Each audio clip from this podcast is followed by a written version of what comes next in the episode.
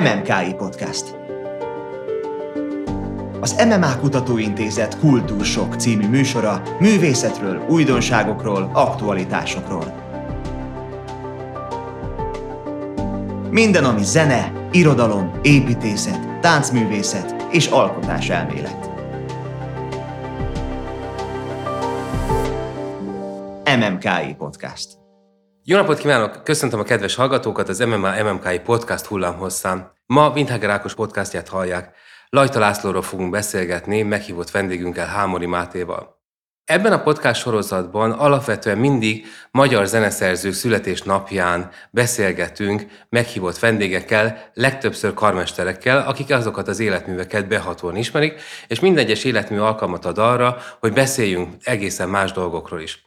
Például a nyáron Lajta László mellett Doknány Ernőről fogunk beszélgetni, illetve a barok zenélésről, a magyar barok zenei hagyományokról, és így meg fogjuk tudni, hogy például a zenészek nem voltak hajlandóak a Cantus Vitu egy részlétét lejátszani, mert hogy az számunkra botrányos volt, illetve azt is megtudjuk, hogy attól, hogy valaki barok módra húrozza be a bőgőjét, attól az még nem lesz barok zenélés. Ilyen és ehhez hasonló műhelytitkokra és más egyéb érdekességekre számíthatnak. Kettő dolgot viszont tudatosan hagytunk ki a műsorban. Nem fogunk sem műveket elemezni, és nem fogunk zenei bejátszásokat sem tenni, viszont azt gondolom, hogy számos más olyan aspektus föl tudunk villantani, amely egész eddig a közbeszédben nem szerepelt. Térjünk vissza tehát a mai adásunkhoz.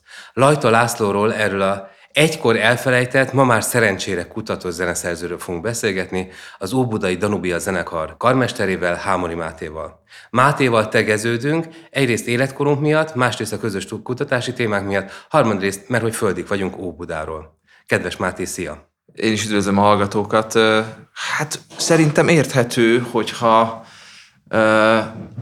hát a zene, a zene az olyan, mint a festészet egy picit, hogy, hogy nem feltétlenül kell hozzá szerintem előzetes tudás, hanem ugyanaz, mint az ember bemegy egy modern tárlatra, és valamit érez, vagy nem érez. Tehát, hogy egy Rotko kiállításra valaki bemegy, akkor nem kell, hogy mondjuk elő zetesen tudja azt, hogy mondjuk Rotkóra hatottak a bizánci ikonok, és az aranyozás, és a nem tudom mi a színeknek, a, hanem bemegy és lát egy, egy piros téglalapot, és az valamilyen érzést kivált belőle, vagy nem. Ugye Lajta ezért egy sokkal konzervatívabbnak nevezhető zeneszerző, számtalan olyan elem van a zenéjében, amihez azért kapcsolódni lehet. És ami nagyon népszerű tud lenni. Mondok egy példát, a Kátromás című műve, amit Fúvos négyesre írt, hát e, nem csak, hogy az egyik legjobb műve Lajtának, de az egyik legnépszerűbb műve is. Szerintem a Katromást nyugodtan lehet óvodásoknak is játszani, mert, mert olyan a, a hangkészlete és olyan a zenei világa, amivel azt gondolom, hogy gyakorlatilag bárki tud azonosulni. Nyilván nem minden lajta mű ilyen, és az ő életműve is nagyon e, vegyes, és nagyon sokféle, de annyira mélyen beleépítette a korábbi zene történeti korszakoknak a nyelvezetét a saját művészetébe, hogy azt gondolom, hogy könnyen lehet lajtával azonosulni. Itt egy kulcs dolog van, játszani kell lajtát. És ti játszátok is. Úgy tudom, hogy a Lajta hetediket azt még Párizsban is előadtátok. A tavalyi évben, ami meglehetősen furán alakult, vagy nehezen alakult ugye a vírusjárvány miatt, ti voltatok az egyetlenek, akik Lajtát játszottatok, nagy Lajta művet, Lajta szimfóniát, ráadásul a hetediket. Hogy jött ez? A Lajta hetediket én már háromszor vezényeltem, ami elég érdekes, mert nem nagyon szoktak hát sajnos zenekarok nem nagyon játszanak lajtát. Vannak kivételek, de ritkaság. Először a minifesztiválon dirigáltam a Győri Filharmonikusokkal, aztán az 56-os forradalomnak a 60. évfordulóján volt egy nagy állami ünnepség sorozat, aminek a keretében néhány zenekar külföldre is utazhatott, és ott választottam ki, hogy hát szerintem az 56-os forradalomnak a legszebb és a legméltóbb zenei emléke az a Lajta 7. szimfónia, és ezt szégyenletes módon Magyarországon is nagyon kevesen tudják. Az egy dolog, hogy kevesen ismerik a, Lajta életművet, de azon belül ezt is kevesen tudják, hogy van egy ilyen mű, ami kimondottan a forradalom emlékére íródott, illetve Lajtának a, a forradalommal kapcsolatos érzéseit próbálja hangokba önteni. És hát azért is volt, hogy Párizsban játszottuk ezt a Párizsi Rádiónak a, a termében, mert hát Párizsban volt a bemutatója a, a műnek, ugye 60 évvel korábban, vagy 59 évvel korábban. Lehet György vezényel, de nem lehetett Magyarországon bemutatni érthető okokból, ugye 57-ben ezt a művet, ezért Párizs ami egyébként is Lajtához nagyon közel állt, ugye ő frankofon volt egyedülálló módon a magyar zeneszerzők közül, hiszen Bartók Kodá is alapvetően inkább a, a német művészeti térbe helyezték el magukat, bár hozzá kell tenni, hogy mind a kettőnek olyan széles volt a, a kitekintése, hogy ők azért például debussy és a francia zenét is messze menőkig ismerték, sőt, lehet azt mondani, hogy, hogy építettek is be a művészetükbe, de nem olyan mértékben, mint Lajta László, aki kimondottan a franciák felé orientálódott, remekül beszélt franciául, és nagyszerű francia kapcsolatai voltak, olyannyira, hogy Lajta tulajdonképpen a mai napig elismertebb Franciaországban, mint Magyarországon. Nagyon érdekes élmény volt ezen a koncerten, teltház előtt játszani a franciáknak, akik hihetetlen ovációval fogadták a Lajta hetediket. Kicsit az volt az érzésem, hogy ugyanezt tettük volna Budapesten, akkor nem biztos, hogy, hogy hasonló fogadtatásban lett volna részünk. Kicsit olyan ez a magyar kultúrának a hazai recepciója, hogy, hogy vannak olyan területek, ahol egyszerűen túl gazdag a magyar kultúra, és egy rövid idő alatt túl sok életmű született. És az embernek az az érzése, hogy ha nem lett volna Bartók és Kodály, akkor például egy lajta szintű életművet, vagy egy doknányi szintű életművet sokkal magasabb polcra emelnénk, és, és minden iskolás gyerek kívülről fújná azt, hogy lajtának milyen művei voltak, vagy adott esetben még akár dallamokat is, akár a katromásból. De hát volt nekünk Bartók és Kodály, ami persze örömteli, csak, csak milyen tékozló, hogy egy ilyen pici országban bizonyos területeken, ilyen még egyébként a költészet, talán azt lehetne idehozni, ennyire gazdag termés van, hogy, hogy ezért mostohán bánunk azokkal, akiket valamiért a recepció második, harmadik vonalba sorol. Ami igazságtalan szerintem, mert nem lehet, őszintén kell lenni, Lajta nem, nem egy Bartóki nagyság, viszont rengeteg nemzet és nép nagyon büszke lenne, ha csak egy lajtája is lenne. Tehát ezt azért tudni kell, és azt gondolom, hogy van azzal dolgunk, hogy, hogy ne csak a franciák rajongjanak lajtáért, és ne csak ők ismerjék, hanem a saját kincseinket egy kicsit jobban meg kell ismerni. Értem, folytassuk itt a Lajta hetedikkel. Annak idején, egy párhuzam kedvéért említem, New Yorki kritikus azt írta, hogy amikor Toscanini vezényli a Beethoven hatodikat, akkor alig várja, hogy a viharköz kerüljön, és gyakorlatilag az első három tételt így végighajtja, csak hogy végre dombolhasson a viharban, amíg Gustav Mahler ugyanazt a szimfoniát minden egyes tételben kiteljesíti, tehát minden egyes tételnek megadja maga idejét. Tudjuk, hogy a Lajta hetedik vége, ugye az a csattanó, az a nagyon-nagyon tors csattanó, ugye hogy a himnuszt szétverik a dobok. Te mennyire vagy izgatott, hogy eljussál ehhez a tragikus csúcspontig? Hát a, izgatott vagyok, mert nagyon érdekes dolog ez a himnusz a legvégén. Sok idézet van egyébként a, a Lajta de ez a legegyértelműbb. Tényleg az utolsó tétel leges legvégén egyszer csak felcsendül a himnusz. Én, én, én azt nem tudom, hogy az a szétverés, ez, ez mit jelent, mert nyilván az hogy, az, hogy lehet ezt úgy is értelmezni, hogy volt egy dicsőséges pillanata a forradalomnak, eh, amit aztán váratlanul az orosz tankok szétvertek, hiszen benne vannak az orosz csizmák is, tehát abszolút a zenében ott van az erőszak, és ott van a, a, a, a nagyobbnak az elnyomása, de van benne egy, egy gloár hogy akkor egy francia kifejezéssel mondjam, van egy dicsőség ennek a himnusz megjelenésnek, és amikor ezt Párizsba játszottuk, én emlékszem, hogy azért a zenekar nagyon sok tagjának utána könyve elábadt a szeme. Tehát a himnusznak van egy olyan uh, instant hatása minden magyarra szerintem, és nem csak a, a foci meccsek miatt, hanem egyszerűen valahogy ez, ez a mű maga a himnusz, azt tényleg múltkor fölvettük a zenekarral, és hát ugye egy zenekar azért nem árulok el titkot, milliószor játsza a himnuszt, és már egy kicsit mindenkinek a könyökén jön ki. És akkor elmondtam nekik, hogy azért ne felejtsük el, hogy amikor hozzányúlunk ehhez a műhöz, hogy ez a legfontosabb magyar zenemű. Tehát, hogy bizonyos értelemben, a, a, mint zenemű, és nem úgy, mint egy kötelező kellék, mint zenemű, valahol egy magyar zenész számára ez a legfontosabb. És szerencsére ezt nem kell azért nagyon magyarázni, mert ott van mindenkiben, és, és amikor meghalljuk azt a, azt a nagyon jellegzetes ritmust az elejéről, és azt a nagyon jellegzetes dallamot, akkor mindenki lélekbe vigyázba áll. És ugye a lajta iszonyú nehéz az a szimfónia, főleg az utolsó tétel nagyon kényes, és, és érdekes mesteri húzás tőle, hogy, hogy a zenekart kifárasztja, tényleg nagyon-nagyon-nagyon nehéz dolgok vannak benne, sokat kell gyakorolni, sokat kell próbálni, és akkor végén van egy ilyen, egy ilyen emelkedett és egyben kiengedett pillanat, amikor a zenészek, hogy úgy mondjam, révbe érnek. Tehát olyan, a himnusz egy ilyen biztonságos kis sziget lenne a művnek a végén, ami nem csak a közönségnek a lelkét emeli föl, hanem a zenekarnak a lelkét is fölemeli. Tehát szerintem egy mesteri húzás, hogy, hogy, hogy ott ez megszólal, és tulajdonképpen szavak nélkül rengeteg mindent mond azzal, hogy oda berakja. A viharok után annyi vihar után él nemzete hazán, egy picit az embernek ez jut eszébe, hogy, hogy mégis, mégis élünk, és, és ezt nem, nem kell túlmagyarázni, mert elég odarakni a himnuszt a legvégére, és mégis ez, a, ez az elbukott forradalom valahogy művészetben, és hát mint utóbb kiderült, a valóságban is dicsőségessé tudott válni, ha nem is rögtön, és nem is azonnal, de valahogy ez mind-mind benne van a Lajta 7. végében, úgyhogy én, a kérdésedre válaszolva én nagyon várom mindig, mert azt hiszem, hogy egy igazi nagy pillanat. Tehát vannak, vannak, vannak nagy pillanatok, de abból kevés van a zenetörténetben, és ez egy ilyen, ez a befejezés, és az egész szimfóniát bearanyozza.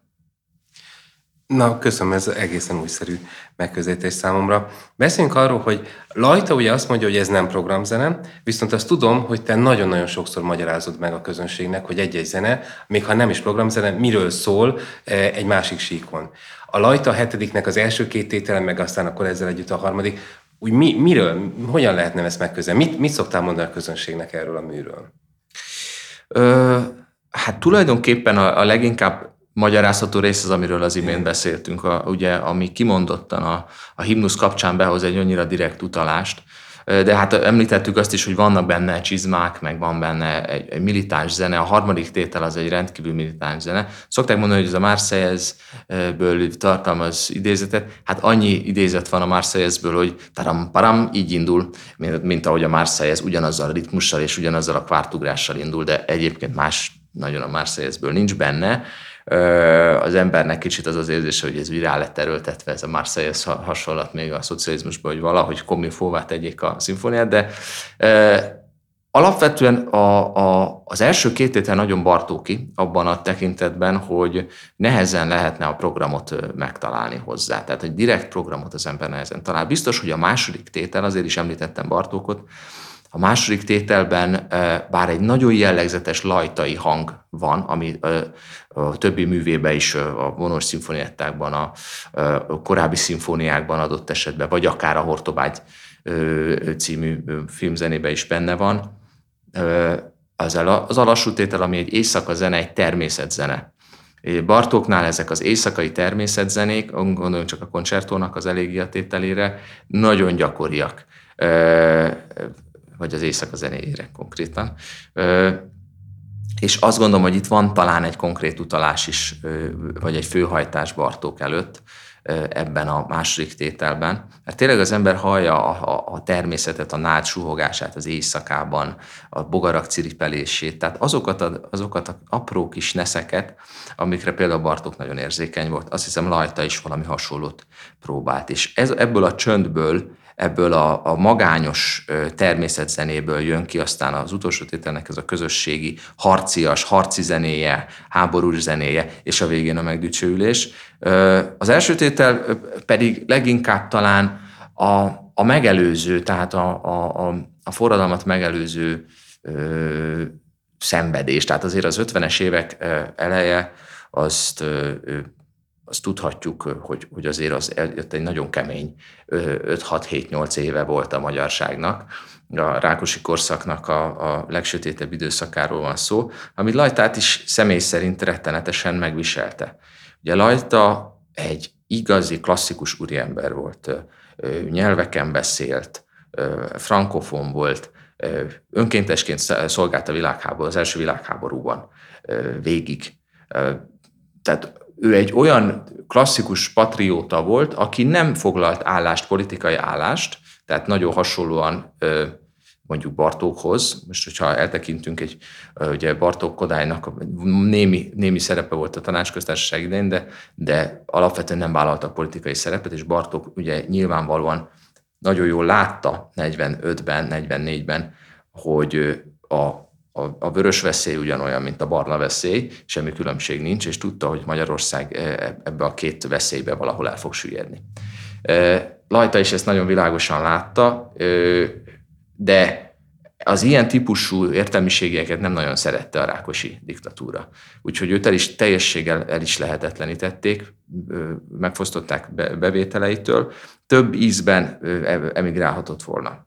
Tehát ő neki Franciaországban lett volna lehetősége új életet kezdeni, és, és fantasztikus karriert futott volna be. Hát ő a Francia Akadémia tagja volt, kitüntetések sora díszítette, tehát a franciák boldogan látták volna, de ő nem ment. Tehát ő, ő megint egy olyan kaliber volt, itt mondjuk Kodály juthat eszünkbe, aki, aki itt maradva tevékenykedve próbálta a hazát szolgálni. Ennek az volt az ára, hogy elszegényedtek. Tehát olyan szinten elszegényedtek, hogy például a korábban összegyűjtött perzsa szőnyegeket adogatták el a feleségével, hogy meg tudjanak élni. Tehát ez, a, ez egy háttér lajtához. Nyilván ettől függetlenül is ő nagyon jól átérezte azt, hogy a magyar népben az a sok feszültség, ami 56-ra kirobbant, az hogyan gyűlt össze, és ennek a feszültségnek a torzióját lehet azokban a témákban érezni, ami az első tételben van. Tehát van egy feszültség, van egy magányos szemlélődés, egy, egy, mondhatni ezt, hogy egy Isten élmény a második tételben, és aztán jön a harc, és a megdicsőlés a harmadikban. Nagyon klasszikus a dramaturgiája a szimfóniának, talán éppen ezért is annyira jól befogadható szerintem a mai közönségnek is. Ugye ezt tudjuk, hogy Lajta sokat gondolkodott azon, hogy melyik műve hány tételes legyen. Ugye ez három, az ötödik az kettő, a kilenc, nyolcadik, tétel, a nyolcadik szimfonia az négy tételes. Itt ez a három, ez, ez kiegyensúlyozatlanság miatt van? Nem, hát ugye a háromlábú szék az nem billeg, tehát az pont az a, az a legkiegyensúlyozottabb. Mm. Megint Bartókot említeném, Bartók rengeteget foglalkozott az úgynevezett hídformával, ami egyébként a népdalokban is, az új stílusú népdalokban megfigyelhető és Bartóknál a koncertó például öttételes, és nála is mondjuk a Divertimento három, tehát ott, a, a, ő nagyon-nagyon szerette a, a páratlan számú tételeket, pont a kiegyensúlyozottság miatt. Tehát ugye ebben a korszakban ezért volt a klasszikus Haydn szimfónia és szonáta formával szemben azért volt egy, egy szkepszis, hiszen ott ugye a klasszikus szimfónia formában van egy, van egy erőteljes első tétel, van egy általában könnyed, de mégiscsak tartalmas utolsó tétel, van valahol egy lassú tétel, és van egy scherzo vagy menüett.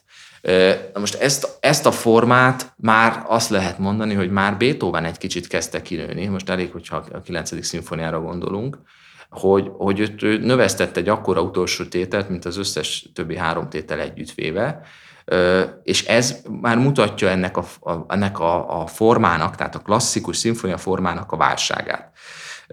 Nyilván itt voltak aztán olyanok, mint Bruckner, akik azért a klasszikus szimfónia formát próbálták új élettel megtölteni, de hát itt, itt is arról van szó, hogy tulajdonképpen más méretű vásznakra e, ugyanazokat az arányokat próbálta felvinni, bár Brucknernél is, ha a 9. szimfóniára gondolunk, akkor megint azt láthatjuk, hogy ott van egy aránytalan tétel, és nem is befejezve nyilván a 9. szimfónia, legalábbis Bruckner nem fejezte be, de ha Mahlert tekintjük, ott is érezhető ez a válság, elég a 8. szimfóniára gondolni, de akár mondhatnám a második szimfóniáját is. Tehát, hogy nem elég már a szerzőknek a szimfónia Haydn formája.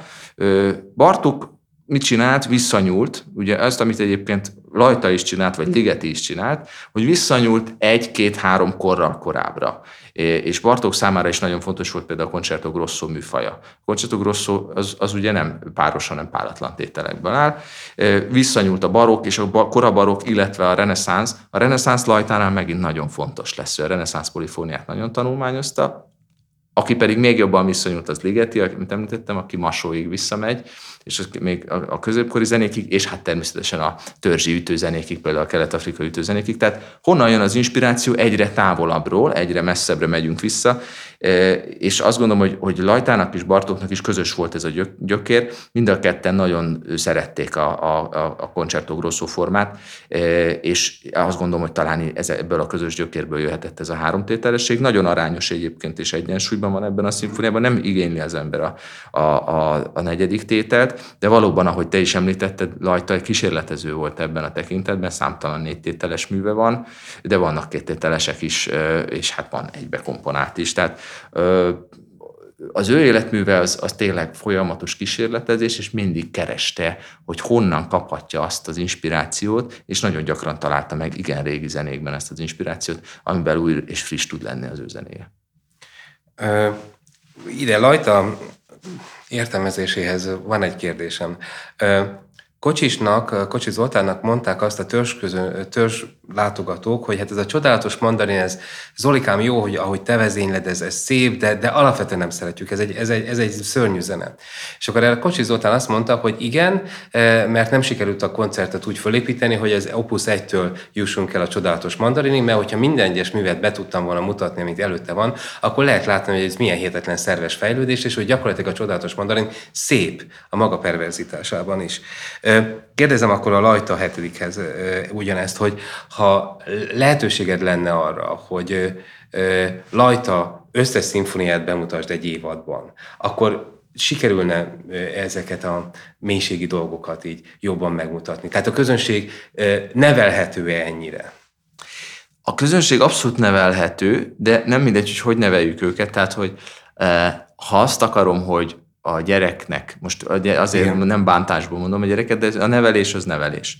De egy, azt akarom, hogy az iskolába járó gyereknek legyen mondjuk Szókratészről valami fogalma, és hogy el tudja sajátítani a peripatetikus gondolkodásnak az alapjait, illetve a dilaktikus gondolkodásnak a, az alapjait, a, ahhoz nem biztos, hogy rá kell ömlesztenem az összes preszokratikust és az összes Szokratész tanítványt, és nem biztos, hogy Platón összes művét el kell olvastatnom vele. Mert ha ezt teszem, akkor bele fog fulladni, és biztos, hogy ha valami az életben nem fog szeretni valamit, akkor az Szokratész lesz, és meghallja ezt a nevet, és kis sikítva meg kimegy a világból.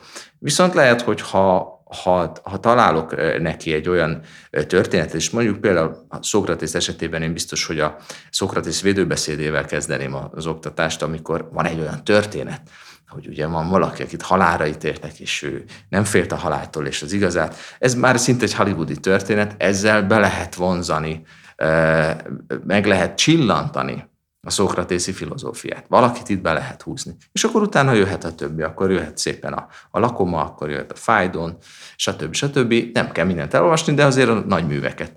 Én így vagyok valahogy a, a közönség nevelésével is, hogy, hogy be kell, hogy kapják a csalit. Ha én egyből rá a fejükre önteném a lajta összest, akkor lajta mérgezést kapnának, és Ráadásul az az igazság, hogy nem, nem azért nem tökéletesen egyenletes a lajta életművese, tehát a szimfóniák nem egyforma minőséget képviselnek. A hetedikről azt gondolom, hogy az Lajtának az egyik főműve, a másiknál megemlíteném talán a, a Frigmisét, uh-huh. ami egy kicsit korábban született, azt hiszem az 1950-ben született, ami, ami szintén egy főmű, amivel talán lehet kezdeni, de, de e, ezekkel a nagy művekkel kezdenék, és aztán fokozatosan mennék mondjuk a kamaraművek irányába. Tehát ha csinálnék egy lajta sorozatot, mhm. amin egyébként gondolkodom, hiszen Bartók sorozatom lesz jövőre, Kodály már volt, Liszt, Lisztet folyamatosan játszunk, Ligetit folyamatosan játszunk, Kurták születésnapján mi játszottunk, tehát mi a magyar zenét eléggé központban tartjuk, miért ne lehetne egy lajta sorozat. Ha van egy ilyen, akkor én oda beraknék kamarazenét is uh-huh. beraknék zongoraművet, fuvolaművet, Lajta fantasztikusan írt a fuvolára. Nagyon kevesen ismerik a fuvolára, az zongorára írott műveit Lajtának. Tehát ezeket raktam be, mert az életmű szempontjából ezek kiemelkedő művek, vagy az előbb említett katromás fúvos négyesre. E, e, ezeket is beszerkeszteném, nem csak a szimfóniákat, nem csak a, a, a zenekari műveket, és mindenképp a Frigmisét is betenném, mert az, az a mise, magyar mise irodalomnak egy kiemelkedő és nagyon érdekes műve. Arról nem is beszélve, hogy ott is van egy olyan történelmi háttér, hogy a legsötétebb rákosi korszakban valaki ír egy misét latin nyelven, hát azért ez, hogy mondjam, ez, ez némi, némi bátorságot azért igényel, és Lajtának ez nem okozott problémát. Nyilván nem dicsérték meg érte, de hát ettől függetlenül remek mű lett az is. Tehát én inkább ezt szerint válogatnék, és, és így, azt gondolom, hogy így, hogy beraktam egy, egy, egy lajtát egy műsorba, Csajkovszki mellett egyébként, azzal lehet, hogy talán néhány ember számára, akinek idegen volt ez a világ, vagy nem ismerte, jobban elültettünk egy bogarat, és ha legközelebb lesz szajt, akkor emlékezni, fú, volt az a jó kis szimfónia, na ez érdekes lehet. Szóval muszáj a kíváncsiságot is megtartani. Nem szabad agyon nyomni az embereket a, az újdonságokkal, és én a műsorokat is próbálok ezt szerint összerakni, hogy azért legyen benne ismerős, valami régi, valami új, valami kék, kölcsön, valami kék, mint az esküvőn, hogy, hogy azért legyen olyan, amihez kapaszkodni tud, amit ismer, és legyen olyan, ami fölkelti a kíváncsiságot, mert az új, az mindig fárasztóbb a közönségnek. És akkor persze egy nagyon fontos dolog még, hogy újra kell játszani. Tehát, hogy lehet, hogy hogyha legközelebb játszuk valami más lajtát, és aztán megint elő kell venni a hetediket, be kell vezetni, hogy a közönség már vegyen rá jegyet, és azt mondja, a Lajta hetedik, azt ismerem, arra elmegyek. Mert ez a lépés nem történt eddig meg. Hát Magyarországon hányszor játszották a Lajta hetediket, nem tudom. Tehát megszámolható, ugye Solymosi Emőkével beszélgettünk erről, és ő ugye nagy ő, Lajta szakértő, és ő, ő említette, hogy hát egy párszor játszották, és kész. Tehát egy, egy ilyen típusú műnél ez olyan, mintha azt mondanák, hogy a csodálatos mandarin játszották Bartók halála óta négyszer. Igen. Igen.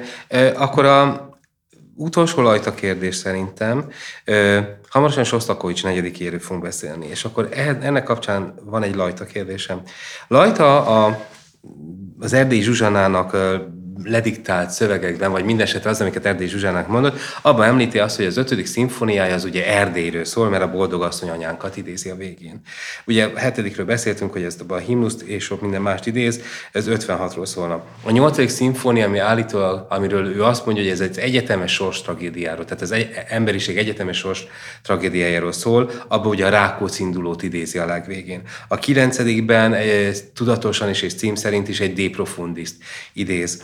Mm, a harmadik szimfóniát, ami ugye eredetileg filmzenének készült, de aztán átdolgoz a szimfóniának, azban, hogy ez az abszolútumot próbálja megszólaltatni. E, és akkor itt jön a kérdés, hogy, hogy egy karmestert ez mennyire köt meg, e, amikor meglátja ezeket a programcímeket, vagy, vagy amikor a szerzőnek a, ezeket a nyilatkozatait e, látja kitágítja ez a világot, vagy miétél, vagy, vagy, vagy pont, hogy, pont, hogy fegyelmez? Um, Inkább, az, mint, mint karmester megpróbáljuk, vagy én legalábbis megpróbálom megfejteni, hogy mi, mi lehetett az inspiráció forrása. Tehát az szerintem fontos, én, én szeretem megérteni, a, megpróbálni valamelyest megérteni a zeneszerző gondolkodását, és az, hogy, hogy ő ki lehetett. Nekem fontos az, amikor tanulok egy művet, hogy ki, ki a szerzője. Hozzá tud tenni. És azt gondolom például Liszt nagyon jó példa erre, hogy ha valaki ö, ö, megismeri Liszt életét, mondjuk az Ellen Walker könyvet elolvassa, ö, és rájön arra, hogy micsoda hihetetlen emberi nagyság volt még azon túl, hogy egy gyönyörű férfi volt, és egy hihetetlenül sikeres virtuóz, és akkor másképp kezd el tekinteni Liszt életművére. Tehát nekem ez hozzátesz, vagy Bartók esetében is lehet ezt mondani, hogy a, a, a hihetetlen érdekes személyisége hozzátesz. Lajtánál is nekem számít, és ugyanígy számít, valamennyit számít az, hogy, hogy ő mit, milyen programot írt. Ő nagyon szeretett ilyen címeket adni, és, és, és a vonos négyeseinek is ott is van Erdélyi, Transzilvánia vonos négyes, tehát ő, ő szerette a programadást. Ugyanakkor karmesterként azt figyeljük elsősorban, én legalábbis, hogy a közönségnél mi működik, hogy működik. És az az igazság, hogy vég, végeredményben azért a hangok beszélnek. Mindegy, hogy ö, oda van írva, hogy ö, nem tudom én, gigantomán szimfónia, vagy ez most mindent visz szimfónia. E, tulajdonképpen mindegy, hogyha a puding próbálja az evés, ha a végén a közönségnek eláll a lélegzete, vagy, vagy felgyorsul a szívverése, akkor működik. E, akkor is, ha van program, akkor is, ha nincs program olyan nagyon sokat a végeredményen nem változtat, azt kell, hogy mondjam, hogy van-e program. Nekünk, a előadóknak a darabbal való ismerkedéskor, a darabba való belehelyezkedéskor számít, és fontos lehet. Várhatunk a közeljövőkben újabb Lajta szimfóniát? Biztos, mert Lajta ö, szerintem egy ügy, elég szomorú, hogy 2021-ben egy ügy rajta, de, de ezen dolgoznunk kell. Úgyhogy biztos, hogy, hogy lesz. Az, hogy melyik, azt még nem tudom, mert több, többben is gondolkodtam. Azt hiszem a negyediket játszották nem olyan régen, de például az általad említett nyolcadikat én nem is tudom, hogy mikor játszották, vagy egyáltalán játszották-e, tehát itt azért vannak felfedezésre váró kincsek, vagy az el, a már sokat emlegetett Mise is nagyon izgatja a fantáziámat, szóval biztos, hogy lesz Lajta. Szerintem Lajtát repertoáron kell tartani, nem csak nekünk. Azért azt kell, hogy mondjam, hogy ebben vannak nagy élharcosok, például Záborszki Kálmán és, a, és a Zuglói zenekar, az előbb említett Miséből ők készítettek felvételt például, és ők is azért rendszeresen játszanak és játszottak Lajtát. És, és hát a szólistáink, zongoristáink között is Paló József például nem olyan régen egy lemezt adott ki lajtaművekkel, ugye Matoz István művész is lajta a műveit azt hiszem felvette, tehát azért dolgoznak, dolgoznak a, a, a művészek azon, hogy lajta bekerüljön a, a, a vérkeringésbe, de azért még sokat ennivaló. Igen, ígértem Sostakovicsot, és akkor szerintem Lajta és Sostakovics bizonyos értelemben párhuzamba állítható, mind a kettő ezt az ódivatú műfajt, mint szimfónia meg vonós négyes kultiválta, mind a ketten megpróbáltak a rendszerrel szembenírni, és mind a kettő nagyon nagy, nagy árat fizetett azért, hogy otthon maradt és nem ment el. Ti mutattátok be a Sostakovics negyediket Magyarországon. Ez mondjuk egészen, tehát egyrészt fantasztikus, másrészt pedig borzalmas, hogy 2020-ig kellett várni arra, hogy a Sostakovics negyedik, amit legkésőbb azt hiszem 1962-ben már játszottak legalább Moszkvában, e, és azóta a legendák sorozata született erről a műről, tanulmányok és monográfiák sorozata, az 2020-ban a, ti mutattátok be. E, mesélj erről, úgyis még akarok majd róla kérdezni is. Hát ez engem is nagyon meglepett, megmondom őszintén, én nem azzal a szándékkal tűztem műsorra, hogy ezt mi Magyarországon bemutassuk, biztos voltam benne, hogy nincs olyan Sostakovics szimfónia, amit ne játszottak volna. És hát a próba folyamat közben mentünk utána ennek a dolognak, és kiderült teljesen váratlanul, hogy tényleg nem játszották még. Az összes létező archívumot fölkutattuk, és hát ilyen, ilyen véletlenek azért előfordulhatnak, de mondjuk ez tényleg elég. Azért furcsa, mert ez Sostakovicsnak nem a, nem a legrosszabb szimfóniája, hanem véleményem szerint az egyik legjobb. Tehát ő, mi játszottuk például a 11. szimfóniát is egy pár évvel ezelőtt, illetve a 14-et is, bocsánat, a, a 15-et, hmm. tehát a zenekar korábban az ötödiket is játszotta, a tizediket is, tehát viszonylag sok Sostakovicsot, de, de azt gondolom, hogy, hogy a negyedik szimfónia, megint egy olyan mű, mint az előbb a Lajtáról beszéltünk, hogy ezt újra kell majd játszani, mert, mert egyrészt nagyon nagy siker volt, mikor bemutattuk, másrészt egy fantasztikus mű, és nagyon jó a párhuzam, amit húztál Lajta és Sostakovics közt, tényleg nagyon-nagyon nehéz otthon maradás volt mind a kettőnek, és pont a negyedik szimfónia ugye egy törés bizonyos szempontból, hát a kisvárosi Lady Macbettel együtt, egy törés Sostakovics életében, illetve az ezzel kapcsolatos reakciók, és ugye itt tiltő listára került, és hát ő maga vonta vissza a művét, és ugye ez nagyon sok félreértésre adott okot. Ő nem azért vonta vissza, mert rossznak találta, hanem mert egész egyszerűen a, a, a zenekart nem akarta ö, olyan helyzetbe hozni, illetve a zenekar intendánsát nem akarta olyan helyzetbe hozni, hogy, hogy esetleg őt internálják azért, mert ebből adta a Sostakovics negyediket. Tehát konkrétan megvan ez a történet, hogy szinte térden csúszva ment Sostakovicshoz az internás, hogy, hogy vonja vissza. Ő nem mondhatja le, mert Sostakovicshoz már túl nagy ember volt, ő nem mondhatja le ezt az előadást, de ha ez az előadás megtörténik, akkor ő, ő, ő neki ugye se az élete, se a szabadsága nincs biztonságban. Hát ugye a, a 30-as éveknek a, a Szovjetuniójáról beszélünk, az ember élet viszonylag keveset ért, Úgyhogy Sostakovics ezért, hogy védje a, a, az előadóit, ezért visszavonta a művet, de még utolsó éveiben is rengeteget beszélt és írt a negyedikről, mint, mint az egyik kedvenc kedves gyermekéről, aki végül is egy ilyen furcsa utat járt be, és aztán halála után azért mindenki fölvette, tehát az összes nagy, ugye egyrészt rengeteg Sostakovics összkiadás született, másrészt ettől függetlenül is rengeteg jó felvétel, rengeteg felvétel, és közte egy-két jobb felvétel is van. Úgyhogy de én azt gondolom elsősorban az a lényeg, hogy nagyon nagy élmény volt ezt a, ezt a művet játszani és bemutatni. Sostakovicsra szerintem a magyar hallgatók talán pont az elmondott hasonlóságok miatt is tudnak azonosulni. És én mindig azt tapasztalom, hogy a Sostakovicsban meglévő ö, mély, ilyen, ilyen sok száz kilométeres depresszió és, és mélabú mögött ö, van valami, ami nem, nem, csak, nem egy ilyen nyugati típusú mélabú, hogy ja Istenem, mit csináljak, melyik kanapéről melyikre heveredjek, hanem egy ilyen egzisztenciális mélabú, amivel valahogy a magyarság rettentő jól tud azonosulni. Tehát ez az a fajta depresszió, amit mi is nagyon kedvelünk, és, és űzünk magas fokon. Úgyhogy Sostakovics egy igazán magyarokhoz közel álló zeneszerző. Biztos vagyok benne, hogy fogok még mást is tőle vezényelni. Abban nem vagyok biztos, hogy újabb magyar bemutatót találok, de nem is ez a cél, azt gondolom, mert az ember nem skalpokat gyűjt, hanem alapvetően a közönséget próbálja gyűjteni ehhez a műfajhoz. A, én nagyon vártam ezt a koncertet, és akkor a, amilyen szakirodalmat találtam, angolul, magyarul, oroszul, ezeket begyűjtöttem, átolvastam, nagyon rettenetesen képbe voltam, hogy mi van. Viszont hazafel a buszon a zenészekkel beszélgettem, és ők mondták, hogy te viszont szándékosan kizártad ezt a szakirodalmi részt, és egyértelműen a kottát, csak a kottát bűvölted, hogy, hogy nehogy befolyásoljon téged bármiféle interpretáció. Ez tényleg így volt? Tehát, hogy tényleg egy, egyértelműen csak a partitúrával Hát nem azért a, a, a darabok történetének azért utána megyek, tehát azért azt tudtam, hogy, hogy nagyjából mi volt a keletkezés története, de az igaz, hogy a, amikor általában készülök egy koncertre, nem nagyon szoktam felvételeket hallgatni előtte. A, a Sostakovics negyediknél inkább az volt, hogy bele-bele hallgattam tempók miatt, mert például ugye Sostakovics nem, nem nagyon szeretett konkrét tempójelzéseket adni.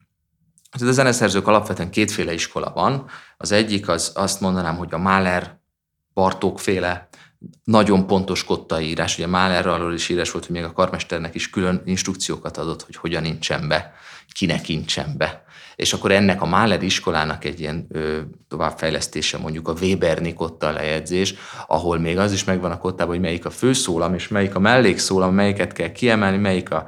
Tehát ö, azon túl, hogy minden apró létpiszok benne van a kottában, a dinamika, az összes tempó, hangonként van egy metronom jelzés a Weberni kottákban. Ennek a, a mondjuk a másik véglete az, az például az, amikor semmi, de semmi nincs a, a, a kottában. Ugye minél régebbi zenét foglalkozik az ember, egy Bach kottában nincsen semmi. Mozartnál már elkezdődik, vagy Haydnnél, de ott is a, a legtöbb előadási történés nincs benne a kottában. És Sostakovics egy olyan szerző, aki azért nem, nem szerette túl jel, jelölni a kottáit. Tehát benne vannak az alapvető dinamikák, alapvető irányok, de rábízza a zenészre ami, ami jó is, mert egy, egy izgalmas kalantúra, hogy most akkor ennek mi a tempója például, ez hogy jó, hogy működik. Írt, írt ugyan metronom számokat, de a Sostakovics metronom számainál az emberek az az érzése, hogy, hogy nincs az, mint a Bartóknál. Kocsisnak erről volt egyébként Bartók metronom számairól egy, egy komoly előadás sorozata igazából hogy ott a Bartók azért rettenetes sok időt eltöltött az, hogy le is mérte, hogy egy, egy szakasz hány másodpercig tart, és, és, és szakaszonként adott metronom számokat. És azt akarod, hogy odaír valamit, ami valószínűleg nem jó, tehát nem működik, és én direkt ezért hallgattam meg, hogy a Sostakovics metronom számokat ütköztessen például a Gergiev, a Rattle, vagy a, a Noseda féle metronomokat, mindenki teljesen a saját, tehát hogy hogy az embernek egy idő után az azért, hogy mégiscsak a dolognak működnie kell, tehát az, hogy működjön a zene, működjön az előadás, az a lényeg. Úgyhogy ezért hallgattam csak bele az előadásokba, de nem jobb szeretem én tényleg csak a kotta alapján kialakítani azt, hogy aztán mi fog megszólalni. Nagyon várjuk az újabb Sostakovics előadásokat, mert tényleg fantasztikus volt, és tényleg nagyon lelkesedtem érte. Beszéljünk akkor a legutóbbi koncertetekről. Most már ráfordul, igazából ennek is van közel ajtához. Ugye egy olyan koncerten voltat, csináltatok, ahol megmutattátok azt, hogy a magyar népzene vidámabb része, illetve főként a magyar nótának az igényesebb része az igenis zene.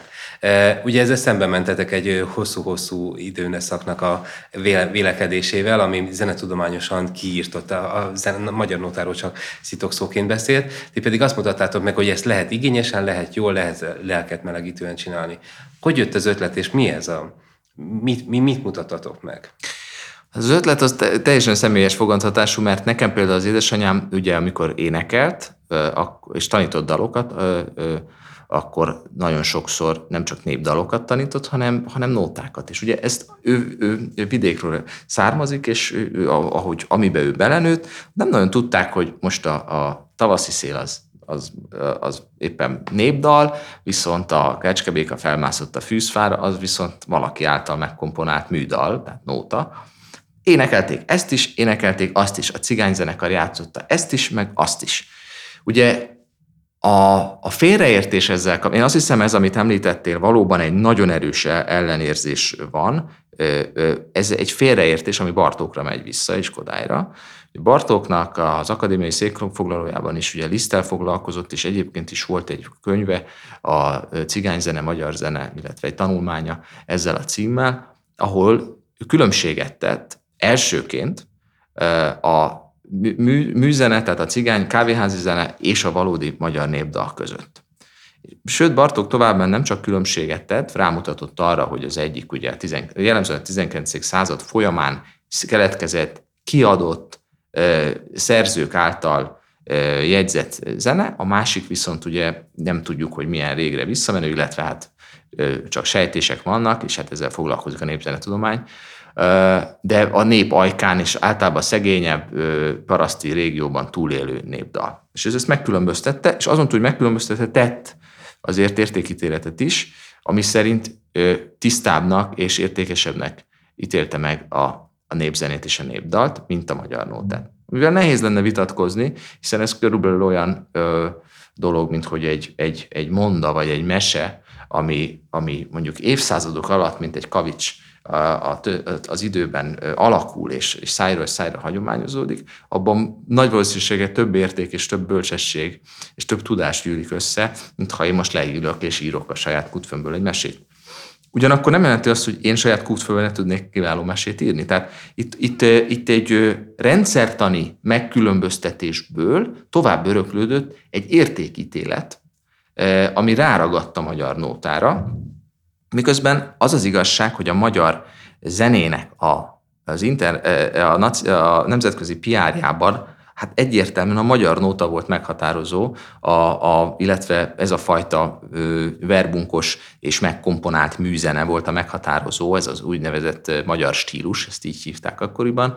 A 19. század folyamán Liszt is ennek a hatása alatt komponált, például a rapszódiákat, Brahms ugye a magyar táncokat többek között, de nem csak erről van szó, korábban visszamegyünk Haydnnel, ugye a magyar stílusú jellemző utolsó tételek, rondótételek, verbunkos, ezeket mind ilyen típusú lejegyzett zenéknek a, a nyomait viselik magukon. Tehát a magyar zene úgy ivódott be a nemzetközi zenébe a 19. században, hogy ezekből senki nem tudott a népdalokról, hiszen a népdalokat aprócska, elszigetelt falvakban énekelgették. E, nem jutott el a nagyvárosig. A nagyvárosban a cigánybandák játszották ezeket a, a Bihari Jánostól Igen. kezdve megkomponált verbunkosokat és nótákat. De ezek nem jelenti azt az én megítélésem szerint, hogy ez értéktelen zene lenne. Hát ha értéktelen zene lenne, akkor a Brahms magyar táncok értéktelen zenék. Gyakorlatilag azok a dallamok, azok kizárólagosan egy-két kivétele, eh, ami Brahms saját találmánya, de jellemzően 90%-ban ilyen magyar eh, eh, verbunkosok és nótáknak, a, illetve magyar műdaloknak az átiratai, megkomponál, vagy megharmonizálásai. Tehát ezt azért tisztába kell tenni, hogy ez egy különbség, a különbségről tudnunk kell, nem szabad összekeverni nyilván, hogy a népdal az nem egyenlő a nótával, de látni kell azt, hogy a, nem csak a 19. hanem a 20. században is a, a cigány, jellemzően cigányok által művelt kávéházi zenekultúra hatalmas kultúra. Ez egy hatalmas kincs. Azért az, hogy e, ezek a nagy primások, ugye mi, mi egy ilyen idős, már az idős Lendvai Csocsi Józsefet hívtuk meg, de hát ő is fénykorában is, még az ő elődei, e, ezek a hatalmas primások e, azért olyan technikai és zenei tudás birtokában voltak, amire lehet azt mondani, hogy ez egy típusú magyar hegedűiskola. Ez a dolog, ez kihaló félben van. Tehát jelenleg ugyanott tartunk ebben a műfajban, mint ahol Bartók tartott 1906-ban, amikor fel, felismerték azt Kodály, hogy az utolsó órában vannak. És most, most, ha nem gyűjtik össze a népdalokat, akkor ez el fog tűnni. Ugyanezt történik a, a magyar nótával, és azt gondolom, hogy az identitásunknak is a része, hiszen számtalan magyar nóta van, mindenki tud, és mindenkinek bizonyos élethelyzetben eszébe jut, hogy gyere Bodri kutyán, megveszünk egymással. Ez, ezt lehet kinevetni, vagy lehet, lehet így félrelökni, de ez az identitásunknak a része, és ezért büszkének kell rá lenni. Arról nem is beszélve, hogy a dolognak van még egy olyan vonzata, hogy, hogy nem szabad ezt el, elhallgatni, hogy igenis a cigány kérdés, az egy kérdés Magyarországon, mindig is az volt, és a cigányságon belül a muzikus cigány életforma és a muzikus cigány életpálya az mindig is az egyik legelitebb, legkiemelkedőbb, legkívánatosabb pálya volt, ami, ami az integrációnak nagyon magas fokát hozta magával, ami társadalmilag hihetetlen hasznos. Tehát azért a muzsikus cigánynak, az, cigányságnak az integrációja a magyar társadalom szerves szövetébe az egy nagyon komoly eredmény volt a 19.-20. század folyamán, és egy olyan életpályát kínált föl, akár szegénységben élő cigányok számára is, vagy akár leszakadó településeken élő cigányok számára is, ami rendszeres pénzkeresettel, társadalmi megbecsültséggel, egyfajta iskolázottsággal, egyfajta kultúrával járt együtt. Tehát ez egy társadalmi ügy is, én azt gondolom. Csak az történt, hogy a, a mulatósnak nevezett ö, ö, műfaj, ugye a 80-as években kialakult, ami azt csinálta, hogy ezeket a, magyar nótákat ellátták, aztán már főleg a 90-es években ilyen tusz kísérettel, kell hozzá egy szintetizátor, amin valószínűleg nem tud játszani az illető, aki ott van, nem tud énekelni, de valamiféle alapot beállít, azt előre beprogramozza, és ezzel olcsóbban, mint egy cigányzenekar el tud menni az esküvőre, el tud menni a, a temetésre, vagy éppen ahol szükség van rá. Hát nekem Épp a minap mesélte édesanyám, hogy, hogy amikor az ő édesapját temették szabadszálláson, akkor, akkor elindult a menet, és, és egyszer csak végigvitték, ugye lovaskocsival a, a, a ravatart, végigvitték a, a falun, mindenhol kínáltak az emberek, mert nagyapám volt a, a körzeti orvos, és ugye mindenki tisztelte és szerette, nem lehet tudni honnan, egyszer csak előszivárgott hat cigányzenész, és halkan elkezdték húzni a, a, a ravatalnak. Tehát, hogy senki nem hívta őket, senki nem fizette őket, senki nem kérte őket. A része volt annak a kultúrának, hogy ott az ő nótáját még eljátszották. Mert nótás ember volt az én apám, ugye, hogy ezt másik nótát idézzek. Tehát ez szerintem a magyar identitásnak fontos, értékes, és zeneileg is értékelhető része, pláne azért, mert egy hihetetlen kultúra, amit tovább kell adnunk, és ezért nekünk dolgozni, hogy ez ne tűnjön el. Nagyon nehéz megszólalni, mert annyira megható, amiket mondasz, de technikailag az a kérdésem, hogy ti miket játszottatok most? Mi ugye a Brahms magyar táncok közül játszottunk négyet, együtt a Sárközi Lajossal és a, a, a Gypsy Fever nevű bandájával, fantasztikus virtuóz hegedűs a, a, Lali, illetve ugye Lendvai Csocsi Józseffel, a, illetve eljátszottuk a, a Liszt második magyar rapszódiát, ami egyébként egy kakuktojás olyan szempontból, hogy nem magyar dallamokra épül, de ez mindegy, annak van viszonylag jó átirata meg az ugye Tomé és Jerryből mindenki által ismert. És a végén ott Rezső, zeneszerző barátunk az én kérésemre írt egy ilyen magyar nóta egyveleget, amiben hát ugye nem csak a cigányzenekar és a szimfonikus zenekar párbeszéde volt, tehát a szimfonikus zenekar hozta a maga megoldásait, a cigányzenekar hozta a maga megoldásait, és össze, összefűzött egy csomó nótát, és egy idő után egy énekes is természetesen bekapcsolódott, Peresztegi Attila, aki, aki hát ami nyilván kell, tehát a mulatáshoz, a sírva mulatáshoz, vagy a nevetve mulatáshoz, vigadáshoz kell egy énekes, úgyhogy így vált a dolog a, végén teljessé. Én megmondom őszintén, én nagyon élveztem, én nagyon szeretem ezt a műfajt, és én nem bánnám, ha a kávéházakba a, a valamilyen szinten vissza tudna térni, lenne ennek egy reneszánsza, mert az az igazság, hogy az embereknek szüksége van erre a fajta a, a bulira, a, a mulatásra, mindenkinek szüksége van az időnként az életében. Szerintem olyan jól mulatni, mint magyar nótára, nem, nem tudom, mire lehet még. Tehát egy olyan megtisztító hatása tud lenni, e, főleg ha tánccal is e, e, egybe van a dolog, hogy én azt gondolom, hogy ennek még akár egy piaci szegmense is lehet a jövőben, és fontos lenne is, fontos is lenne, hogy legyen, mert akkor tudnak megélhetést találni ezek a muzsikus cigányok. Értem, itt a beszélgetésünk utolsó negyedében beszélgessünk kicsit az Odézéről, meg arról, hogy amióta te ott vagy, 13 óta, azóta nagyon sok új irányt indítottatok el. Említetted ott Rezsőt, és úgy tudom, hogy már jó rég óta készültök arról, hogy az Álkukás Mikulás bemutassátok. Mesélj egy kicsit ezekről a gyerekprogramjaitok, ifjúsági nevelésre, meg, meg hát a végén a Mikulástól is. Igen, az ifjúsági programjaink nagyon, nekem a szívemhez nagyon közel állnak. Én abszolút abban hiszek, hogy, hogy ezt gyerekeknél, ugye Kodály azt mondta, hogy az anyamépen kell elkezdeni, és, és igaza volt, de mi hát olyan korán nem, nem feltétlenül, mi, mi tudunk szólni a gyerekekhez, de, de mondjuk három-négy éves kortól már vannak programjaink. És rendszeresen a BMC-ben vannak ilyen előadásaink szombat délelőttönként, illetve lesz egy fesztiválunk augusztus 28-29-én, szintén a BMC-ben, ami az első klasszikus zenei gyerekfesztivál, illetve családfesztivál Magyarországon, most ez a második alkalom lesz már, ez a Kalandra Fül Fesztivál, ahova összegyűjtöttük nem csak a saját előadásainkat, hiszen nekem is, hát most már talán több, több tucat ilyen ifjúsági előadásom van, amiket én készítettem, hanem meghívtunk egy csomó vendégprodukciót. Az operával is lesz egy közös előadásunk Talér Zsófinak a Leander és Lenszirom című gyerekoperájából egy keresztmetszetet fogunk adni.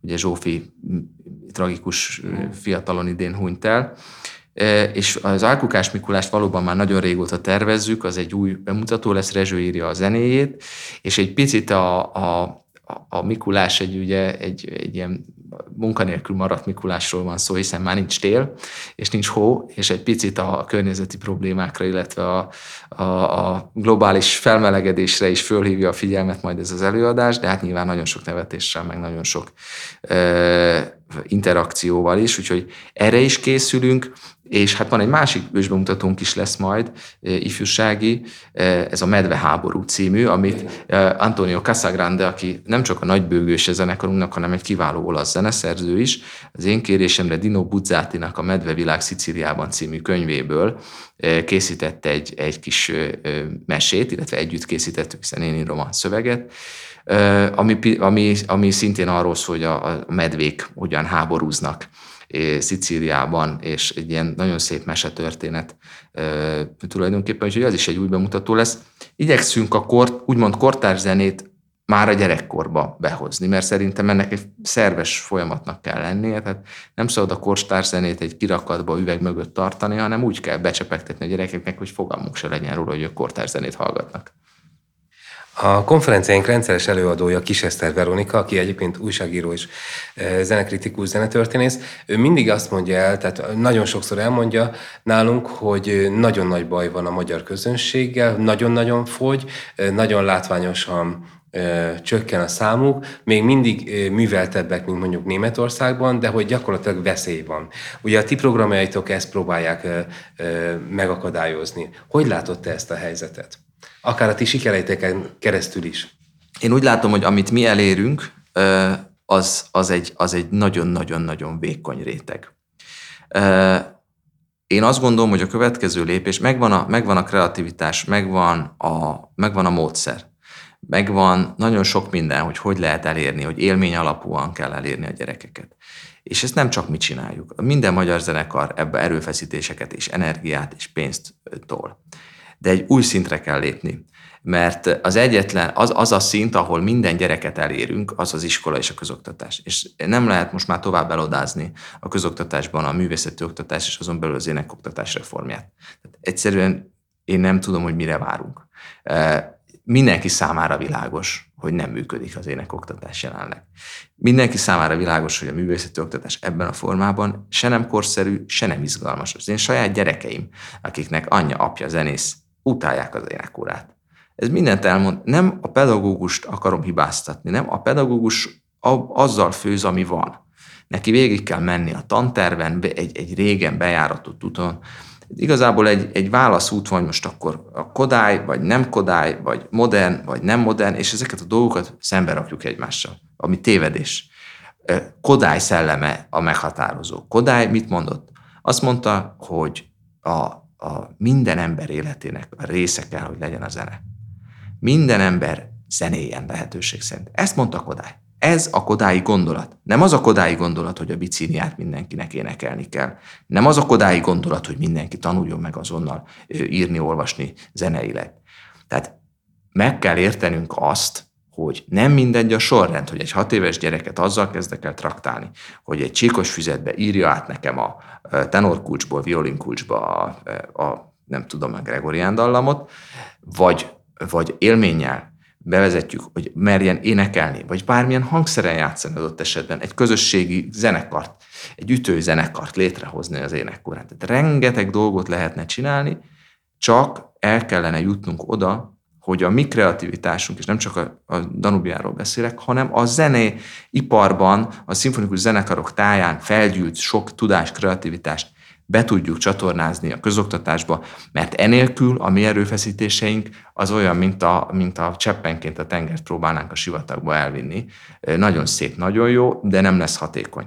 Tehát én azt gondolom, ez a következő lépés, hogy a közoktatásba, és egyébként hosszabb távon a zeneiskolai oktatásba is egyfajta reformot be kell vezetni, fokozatosan, nem azonnal, nem, de fokozatosan. Ezért mi az oldalunkat, az utazenéhez.hu oldalt E, ezen a nyáron fogjuk elkészíteni az iskolai verzióját, ami kimondottan arról fog szólni, hogy előzetes a, a, tan, a tantervhez igazodva, tehát nem a tantervet felrúgva, a tantervhez igazodva olyan videó és egyéb anyagokat állítunk össze szinte óra vázlatszerűen, a tanároknak, amihez tulajdonképpen nem kell más, majd nyilván kell hozzá valamiféle elektronikus eszköz, akár tablet, akár egy okostábla, vagy, vagy egy kivetítő, amivel a gyerekeknek ezeket a videókat meg tudják mutatni, sőt, feladatokat tudunk, online feladatokat tudunk kiadni, akár szolfés, akár zeneismereti feladatokat, hiszen erre is már megvan a program. Ezt mi összeállítjuk, szeptemberre elkészül, és nagyon bízom benne, hogy ez például egy olyan eszköz lehet,